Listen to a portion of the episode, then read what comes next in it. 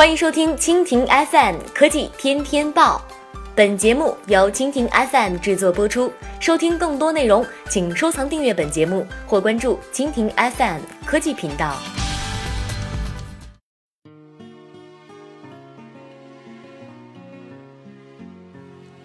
BAT 播报：阿里、百度、腾讯、京东八百亿投资联通，官方回应。中国联通的混合所有制改革一直广受关注，但是股市持续停牌，进展迟迟不公布，都令人等得心焦。传闻却是一直满天飞。路透社近日又报道称，百度、京东也将会参与联通的改革，并且分别投资约一百亿元、五十元。再加上以前有说法称，阿里巴巴和京东会合计投资约一百亿美元，BATG 四大巨头将为联通拿出超过八百亿元。今天，中国联通的官方也为此做出了正式回应。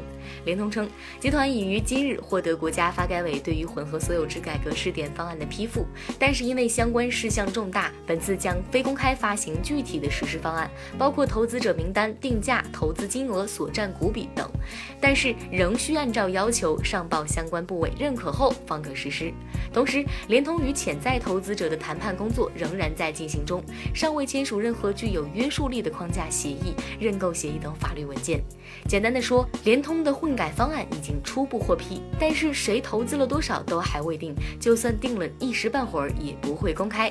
不过，相信三大运营商之一进行史上最大规模改革，BATG 这些互联网巨头是绝对不乏兴趣的。